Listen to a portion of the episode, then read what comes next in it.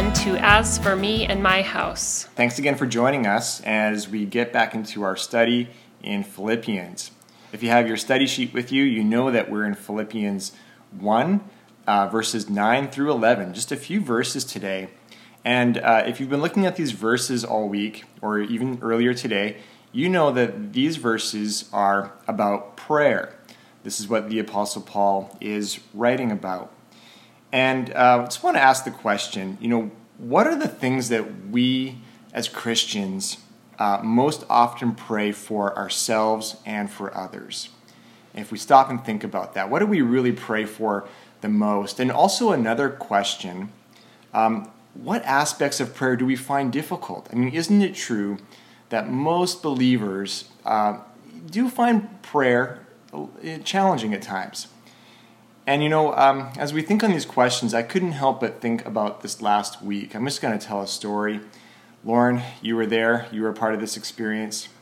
It was about uh, maybe a couple weeks ago that that I was in Canadian Tire and I had this, this impulse to buy a kite. And I thought this is an activity that we can do with our kids on our own. And so a few days later, we had a windy day and we went out and used this kite. And uh, Lauren, like I was telling you, I mean, I haven't, I hadn't used a kite in I don't know how how long. I couldn't even remember the last time I used a kite. Um, our poor kids. That means they hadn't flown a kite until this day. And so there we were, and we put this kite together, and um, you know, took it out, and I, am embarrassed to tell everybody at home this, but uh, you know, I was running around. We were running around. I couldn't get this kite up. Uh, Zach and I were running. It just was not. It's not not lifting up off the ground. And I thought to myself, wow, isn't maybe this a bit of a picture of prayer for a lot of us? Uh, when we finally go to do it, sometimes we feel like our prayers just don't get off the ground. Uh, we don't know always what we're doing or how we're doing it. And um, for some of us, we can feel a little bit defeated in our prayers. Well, here's the good part of the story, the second half. Uh, it was just a few minutes later that Lauren, you, my faithful, helpful wife, uh, waved us over and um, pointed me into the instruction sheet. And, and of course, yeah, there it was. Um, typical guy. I had not put the kite together properly. There was one part I had put in the wrong place, and you had seen that I didn't read the instructions. And so we uh, readjusted that part, got it in its right place, and in minutes, uh, we were flying high. that we were having a great day with that kite, and that kite was soaring. Uh, we felt the power of the wind uh, taking this thing. Hmm. And it, that also was just a great picture for me to say, you know, um, read the instructions, and, and your, your kite will soar high. And, and this is really what we have in, this, uh, in these verses with the mm. Apostle Paul. He is really just laying out the template. He's laying out the instructions for us of, of, um, of how we need to pray for ourselves and for one another. And, um, and, and that's what we're going to find in these verses. This is how our prayers can, can soar, how they can ascend. Now, we know that the power is not in our words, it is in the winds of heaven. But nonetheless, we, we want to pray the right kind of prayers. We want to follow the right kind of instructions so that we are um, that we are praying as we need to and seeing God work mm. in our lives accordingly. So let me read these verses for us, and we'll we'll go through the, go through them. And it says this in verse nine of chapter one. And it is my prayer that your love may abound more and more, with knowledge and all discernment, so that you may approve what is excellent, and so be pure and blameless for the day of Christ, filled with the fruit of righteousness that comes through Christ Jesus to the glory and praise of God. Well, here's how Paul wants us to pray. Paul loves this church in Philippi, and he only wants the best for them. And so, what we find is the first thing, the main thing, the main thing that Paul prays for in this, in this passage, we have right there at the start of verse 9. He says, It is my prayer that your love may abound more and more. Um, this means they had love, but Paul is praying that it would increase, that it would grow more and more, that there would be no ceiling, that the sky would be the limit for their, their love. But, but Lauren, I want to ask, why love? Why is this the main subject of Paul's prayer? As we studied this this week, what did we, mm-hmm. what did we find? Yeah, that's excellent question. It's um, it's the greatest command given in Scripture. It's the summary of the whole law in a nutshell love for God and love for others. It's the greatest Christian virtue, it's the first fruit of the Spirit, and without it, our Christian life really counts for nothing. I was just reading a book recently, and it reminded me that Paul, Peter, John, and Jesus all made this their primary focus. Paul says we can have a faith that moves mountains, we can give all we have to the poor, we can even die a martyr's death, but if we have not love, it is worthless. Peter says that above everything, we must love each other deeply. John says love is the sign that we are born of God and know Him. And Jesus says that our love for one another is the clearest evidence that we are truly His disciples. Yes, yeah, love is is it really not the the the distinctive mark of the Christian life? Mm-hmm. It is the surpassing virtue. Um, it is the greatest thing. I mean, the whole Christian life begins and ends with love, and we all know how how how difficult it can be to do that, mm. right? To, to to to love as we ought to love, and um, this is why it makes so much sense that Paul would say, "This is the main subject of the prayer. This is what I want for you, that your love may abound more and more." Mm-hmm. Uh, that makes a lot of sense. But here's the thing: we uh, could probably see that if Paul had just ended his prayer right there in those few little words that we just discussed, um, I think I think that would have been accepted well in our culture. Hmm. Like, I think people would sign off on that. Um, now, like, why why is that? Um, it, like, how is love defined in our culture? If Paul had stopped there, hmm. Um, how is love defined in our culture? Yeah, I, th- I, think it's because love in our culture is defined as a, a feeling, something we fall into, an emotion that we cannot control. Um, it's also overused. It's it's everything. People say I love bacon or camping or or in your case, Brent, I love hockey or pizza. I, I do love yeah. or in my case, chocolate or coffee. Right. But when we use love so often with these things, it actually loses its depth of meaning. And it's also very selfish in our culture. It's all about our wants and our desires and what will satisfy our appetites. And that's not truly love. Uh, it's an emotion or an orientation in our culture that's all about self, how people and things make me feel, and it's still very fueled by selfishness. Yeah, so love is a it's a the idea of love in our culture is is reduced. Mm. It's confused. Mm-hmm. Um, I think another way that that love is defined in our culture, as we probably all know, is is just by understanding it as like a hyper tolerance uh, where anything goes that we would love each other by just saying, you know, live and let live. Um, you know, just embrace, you know, embrace their choices, approve their decisions. Mm. That's how you love some somebody. Mm. Um, and, and, if Paul were talking about love, like in those examples we just gave, uh, obviously I think our culture would uh, receive that, and they would agree with that. But um, that's not what Paul's talking about.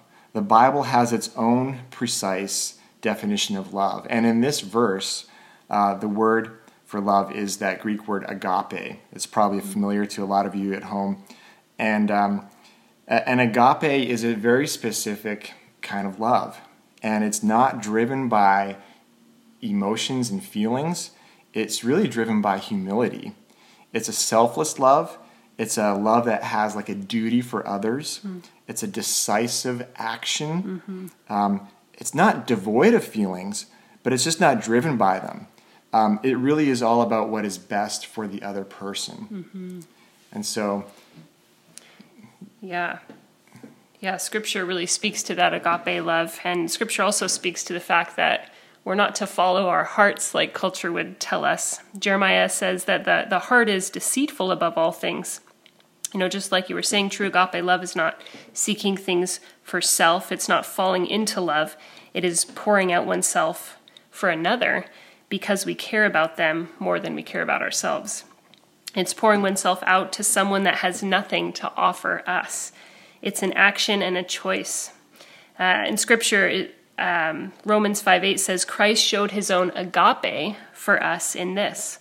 While we were yet sinners, which that word is sinful, depraved, detestable, mm-hmm. Christ died for us. Right. And so we had nothing to offer him. He wasn't thinking of himself or pleasure. He, he actually suffered pain in order that we might be saved. Yeah, this love is really the most beautiful kind of love there could be. Mm-hmm. I mean, if you think about it, it's the kind of love that we all want to be loved by. Mm-hmm. I mean, who doesn't want to be loved uh, by someone in a selfless way, in a humble way, in a sacrificial way? Definitely. Uh, who doesn't want friendship like that? Who doesn't want a marriage like that? Mm-hmm. And that's the that's the God we have, mm-hmm. a God that is this way to us. We see that in the gospel. Um, in, in, all its purity mm-hmm. and in all of its um, brightness and clarity, mm-hmm. uh, the perfect picture of agape love. And that's what Paul say, is saying, you know, we want to pray this in our lives and for the other Christians in our lives, that we would have this same kind of agape love for one another, um, again, with no limits, abounding mm-hmm. more and, and more. Um, now, that sounds wonderful.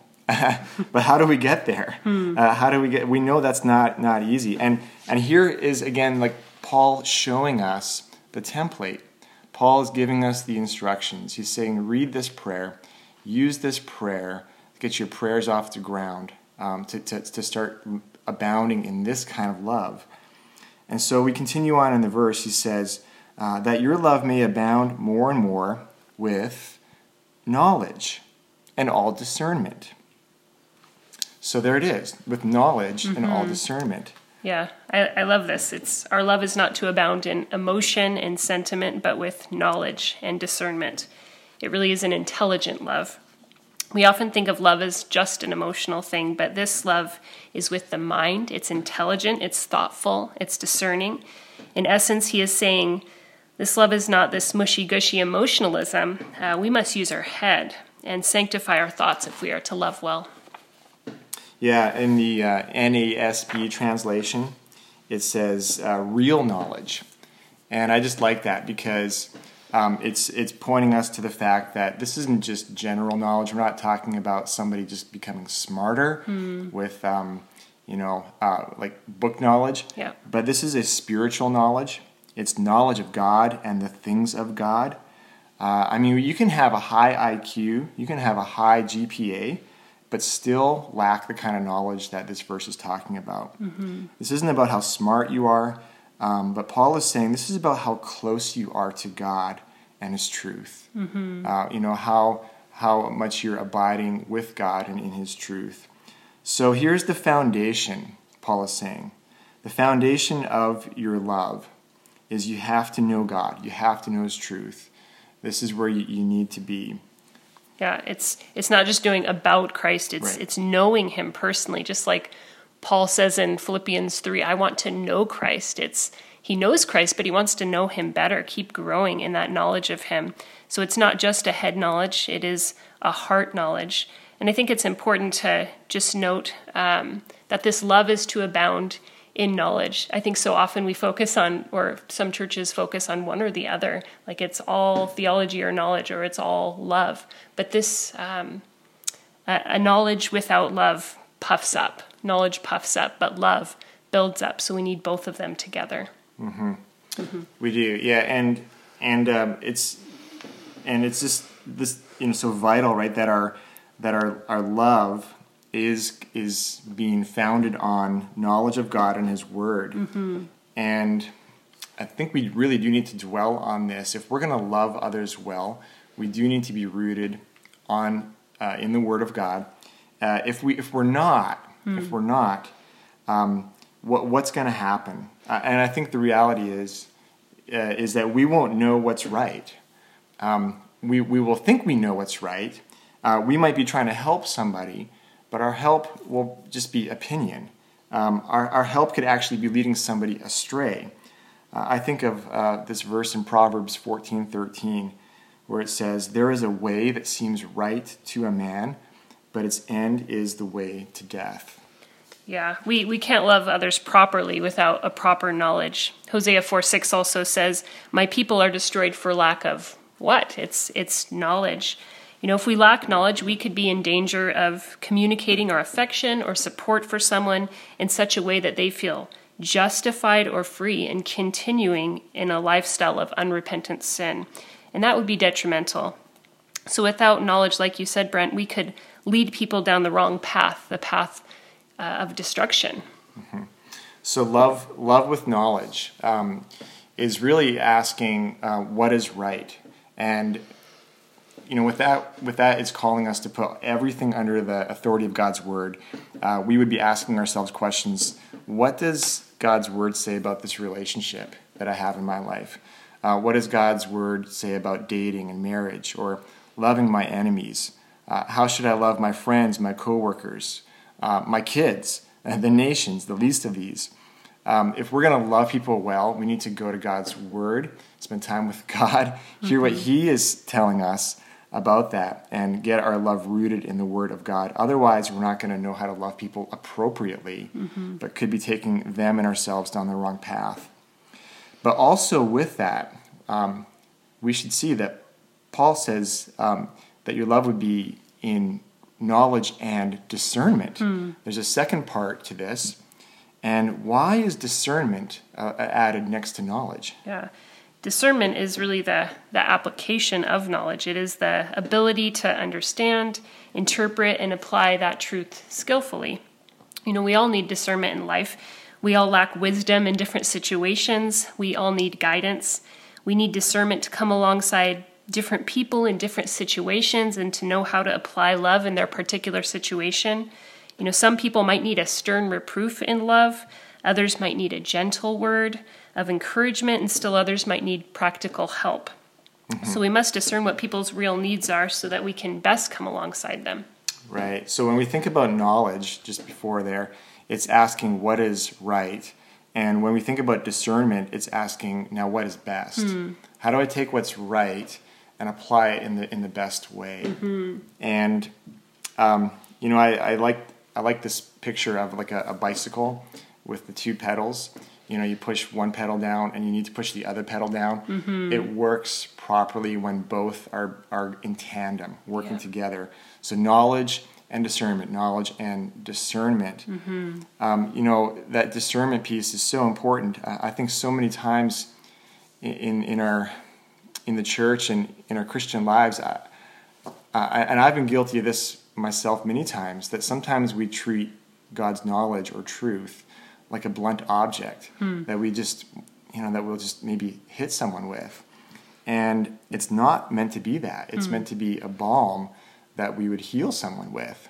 God, God's word is there to, um, to, to bless us and to build us up. And so we want to be, Paul's saying, I love you, church. I want your I want your love for each other to, to grow and abound.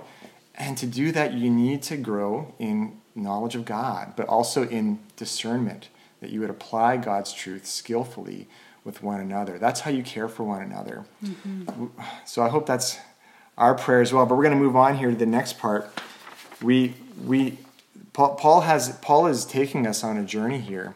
He's saying, pray like this and as you do, you will then be able, as we go on, to approve the, to approve the things that are excellent. That's verse 10. So that you so that you may approve uh, what is excellent. Now, um, this this idea of approving what is excellent. You know, here we see God's heart for us. Hmm. God cares that we have what is excellent in our lives. That word approve um, means to inspect, um, it, it is to uh, examine, um, it is in the Greek to, to differ. Uh, you'll find in the Bible that this is used in places to inspect uh, metals, uh, valuable metals, or, or animals, or even the, the state of the sky, the weather. Um, in, our, in, our, in our world, we do it, I think, of sports, you know, where we have tryouts mm. where we're examining and testing mm. uh, who, who's going to make the cut. We want the best. We want the excellent on our team. And so uh, that's what that's what that's um, getting us to. Yeah, yeah. I was also just reflecting on how it relates to Romans twelve two. Uh, in Romans twelve two, we read, "Do not be conformed to the patterns of this world. You know, the patterns of this world are not things we should approve, they are not excellent. They're seeking to ruin our souls. Uh, so do not be conformed to the patterns of this world, but be transformed by the renewing of our minds. So our minds need to be renewed if we are to approve what is excellent. Then it says, Renew your minds so that you will be able to test and approve what God's will is, his good, pleasing, and perfect will. So, in order to approve what is excellent, we need to remo- renew our mind in God's truth and his word so that we will know what is excellent so that we can then approve what is excellent, and finally, so that we can choose what is excellent. Mm-hmm. Yeah, I mean, what are some of the choices in life um, that that should require this testing or examination for excellence? Um, you know, it's really everything, but obviously we can think of things like um, the spouse that we would have, mm-hmm. uh, or how we use our, our, money, our time, our talent. Um, and, and God is saying, I want you to, I want you to be able to have the best in your life, what, what is excellent. Um, and so sometimes the hardest decisions in life are discerning what is, what is good from what is best. And God's saying, I want you to have what is excellent. Yeah. Yeah, for, for young people, this future spouse idea is a really a really big one, and this is one I just I pray for my son and daughter almost nightly that that this is a huge decision. This is this is big. Um, so we want to just encourage you. This is one of the most important decisions you'll ever make. Um, young people, if you're looking for a future spouse, men, you want to find uh, the excellent wife of Proverbs 31. Women, you want to find the uh, men of excellent character, of elder quality, found in Timothy and Titus. This is what I pray for my kids. I pray for Anea that she would become a Proverbs 31 woman and a Titus 2 woman, and that um, and that Zach would would also marry that woman and, and that um, Anea would marry a man of elder quality. Um, you know, so often young people make lists of what they want in a future spouse, and many times these lists fall short by focusing on outward appearance and common interests rather than character. So I would really encourage you to look at those lists in Scripture. They are there to guide us in wisdom. You know, in Proverbs 31, you find um, someone who is God fearing, hardworking, hospitable, generous, kind, trustworthy, honorable, and wise. Those are those are excellent qualities you want to look for. Um, young ladies look for men of elder quality that have personal integrity, spiritual maturity, and are self controlled. These things are excellent. Mm-hmm. And uh, I hope we just see God, God's heart in this for us that He's really um, leading us to again the, the best, the things that will, mm. will, hmm. bless us as as His people. So a love that is uh, controlled by knowledge and discernment will pursue what is excellent, and that will lead to a result. It says at the uh, end of verse ten. Uh, and the result is this, and so be pure and blameless for the day of Christ. And so here we see two results that we that this will bring us to hmm. um, on the day that we stand before Christ. And the first result um, that is generated is is is uh, being pure, and the NASB says the word sincere. Um, yeah, I love that word, and in the Greek, in the original language, it means to judge by sunlight. Um, there's this um, just story in in in in ancient Rome where they would have pottery and they would make pottery, and if it developed cracks, that um, some deceitful people would cover up those cracks with wax. They're trying to sell those pots with yeah. those cracks in them. Even though they're worthless, they heat yeah. them up and the, the yeah. wax will melt, but they're trying to deceive people because they invested money into it and they want to make money from it. So they would try to sell them in the marketplace, and the only way to judge the condition of this pottery was to hold it up to the sunlight and to see if um, if there were cracks that were being covered over with deception. So, to be sincere or pure means that there is no cover up in our lives. It means that we are without wax and cracks. We are without hypocrisy. So, there's an integrity and a wholeness about our lives. And I just want to note that if, if we do have cracks in our lives, not to cover them up, but even to find a trusted friend or a mentor to confess those, to to be honest with ourselves and with others, and that will result in our growth. Mm-hmm. So this this purity, this purity that um, the Lord wants in our lives is a is a personal integrity, right? It's this idea of being real and genuine, um, ridding us ridding us of the hypocrisy in our lives. Again, I hope we see God's goodness and His plan for us. So, so this kind of life, this kind of love that's growing, is meant to generate this purity. And there's also this word and being blameless, uh, blameless for the day of Christ Jesus. Um, the purity is about the personal integrity. Uh, the blamelessness is about relational integrity. This now has the idea of not causing other people to stumble. Hmm. Uh, can we make other people stumble sometimes in our lives? Um, we, well, we can. Um, maybe a lot of us think we, we don't or we won't. Um, but there are ways that we can be leading people, um, you know, off the path of following the Lord. Um, it could be in, you know, how we speak, how we act, how we dress. Uh, and the Lord wants to work something in our lives where we would have a relational integrity, where we're only leading people in the best of ways to mm-hmm. the Lord. Yeah. So to be blameless, it's not a sinless perfection, but it's knowing that this Christian life is a, a fight. We're called to put sin to death. We want to be a good example for others. And I just want to say, lest we think this is impossible, that there is a grace for us here to empower and to help us. Uh, I think of the verse in Jude uh, 124. It says, To him who is able to keep you from stumbling and to present you before his glorious presence without fault and with great joy. That he is able to keep us from stumbling there is grace for us here, um, and that, that Christ will hold us fast. He began a good work in us, and He will carry us through. So we need to cling to Him. And all, and all of this, as it says in verse, uh, verse 10, is in view of the day of Christ. Hmm. And, um, you know, what an important reminder for us that every believer will stand before every everybody will stand mm. before the Lord. Mm-hmm. But the day of Christ is um, a term that is uh, really speaking about believers when they stand before the Lord for the day of um, their reward or not reward. Um, and we want to stand before the Lord. Paul is saying you want to stand there pure. Mm. You, you, you know, God again. Christ has made you positionally righteous and justified. But as we look at our lives, how we live for the Lord, we want to see a sanctified purity, a sanctified blamelessness, mm-hmm. an integrity, and, um, and, a, and, a, and a blessing of others in our lives that the Lord will say, Well done, mm-hmm. for. Um, we need to have that day of Christ in, in view. Mm-hmm. Um, it is a real day, it's a day that's coming for every believer. And it's, a, it's, a, it's meant to be a great day where we stand before the Lord in this way. And so, um, as we move on here, the next thing that Paul says is um, that this is also then verse 11. This, this is going to lead us to be filled with the fruit of righteousness that comes through Jesus Christ to the glory and praise of God.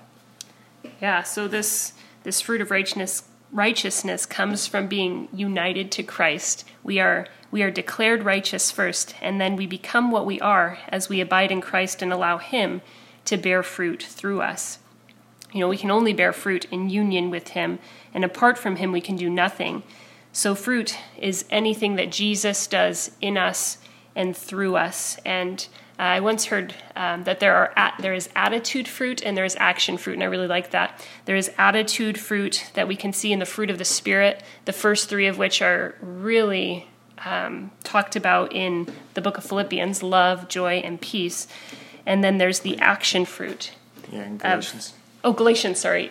No, no, no. The fruit of the Spirit's in Galatians, but Philippians really focuses on right. those three. Right. That love may abound and that there would be joy in our lives and this peace that surpasses understanding. Um, and and then the action fruit of sharing the gospel and caring for the least and giving sacrificially, serving with our gifts, leading others to Christ. Those are the things that came to mind. Mm-hmm the fruit of righteousness. This is the result. Um, uh, you know, this is um, this is uh, something that only comes, as it says, through Christ Jesus. And so um, we come to the end now here in verse 11, um, where it says, filled with the fruit of righteousness that comes through Christ Jesus to the glory and praise of God. Yeah yeah, the end goal that God would be glorified. I was just reflecting on this. You know, the world's goal is the opposite of this prayer. This is the battle we must fight daily. Whose glory will we live for? Right. Will we live for our own? Or are we going to live for God's? Will we point will we live to point to ourselves so that we might be praised or would we uh, live so that he might be praised? You know, our world is all about self love and self esteem with some selfish ambition with the result of self glory. And this prayer is a love for God and others that results in godly ambitions and choices so that God would be glorified. You know, one is empty and unsatisfying, I know, because I've run hard after that. And the other is eternally fruitful, it's rewarding, and it fulfills the goal of our entire existence. Yeah. So we look at Paul's prayer for this church that he loves, and it is um, a, a, love. He wants us to love uh, more and more. Hmm. Yeah, which in knowledge and discernment that we would make good and godly choices. That we would approve what is it's leading to a pursuit of what's excellent. Uh, it's so that on the day of Christ we're we're standing there um, pure and, and blameless. And looking back, and this is mm. the idea, the past tense is looking back on this, this um, uh, looking back on the fruit of righteousness, looking back on these good works that mm. have been fulfilled mm-hmm. in, in, our lives. Mm. And, um, you know, can you think of a better prayer for our lives, mm. for your life and my life, the people in our church, the people that we love as brothers and sisters in the Lord? Um, uh, this is the kind of prayer that we need to pray for one another. And um, Paul, Paul is, is, is asking and hoping that we will pray this way, and so that our prayers would get off the ground, that our prayers would, would soar to places where the wind of heaven can, can pick them up and, and bless and do great things. Hmm. Well, I hope that today that um, our time in these verses has caused us to want to pray more, I hope that it's caused us to um, think on how to pray, how to pray better, how to pray more informed in a way that would um, bring the blessing that God intends for our lives. Well, I think the best way, of course, to end our time together would be to pray. Um, and so I want to say thank you for joining us again. Thank you for being a part of this study. And uh, why don't we bow in, in prayer? And uh, we want to encourage you to pray this prayer this week. Uh, pray this prayer for, for, for other people in your lives. Maybe even pick three or four people that you know that you want to pray this prayer over. Well, let's bow in prayer together. Lord, we want to ask today, um, first of all, we want to thank you that you are our shepherd, that you lead us and you guide us, that you show us the way, that you've given us um, your instructions on how to, how to live, how to live, how to truly have life. Uh, Lord, forgive us for where we have reduced prayer to um, a shopping list of things that we want. Um, help us to pray in the ways that you're showing us to pray today. We pray that our love for one another would abound more and more in true knowledge and discernment. We want to pray that you would prioritize in our lives, help us to seek what is of most importance, what is excellent, that we would grow in purity and blamelessness until the day of Christ that is coming uh, for all of us. And we pray that we would bear fruit in our lives and so bring glory and praise to God. And we ask all of this in the name of Jesus our Lord. Amen. Amen.